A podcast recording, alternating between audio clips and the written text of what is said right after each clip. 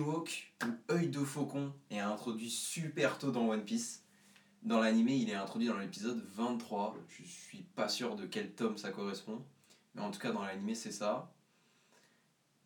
Et encore aujourd'hui, il fait partie vraiment des personnages les plus puissants de One Piece. Bon, après, c'est débattable un peu quelle est sa position exactement. Hein. C'est vraiment une autre vidéo, ça.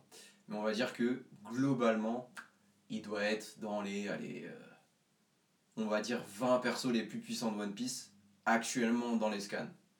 Potentiellement. Parce qu'en vérité, on l'a jamais vu vraiment se battre à pleine puissance. Et Oda, on n'a pas tant parlé que ça. Mais potentiellement, c'est un des personnages les plus puissants de One Piece. Et il a été introduit super tôt. Et en fait, grâce à ça, grâce au fait qu'il a été introduit si tôt, dès, dès l'épisode 20, on a un aperçu de ce que c'est vraiment la puissance dans One Piece. De ce que c'est genre les plus puissants membres de One Piece, à quoi ils ressemblent. Ils ressemblent à la puissance des deux faucons. Ils peuvent couper un bateau en deux en deux secondes et c'est rien pour eux. Donc vraiment, il sert comme point de repère en fait. Ah, ok, en fait, Don Krieg, Captain Kuro, Luffy actuellement, Zoro actuellement, dans les épisodes 20 et tout ça. En fait, tout cela, ils, ils font pas le poids face à la vraie puissance dans One Piece. Parce que un mec vraiment puissant dans One Piece, c'est œil de faucon.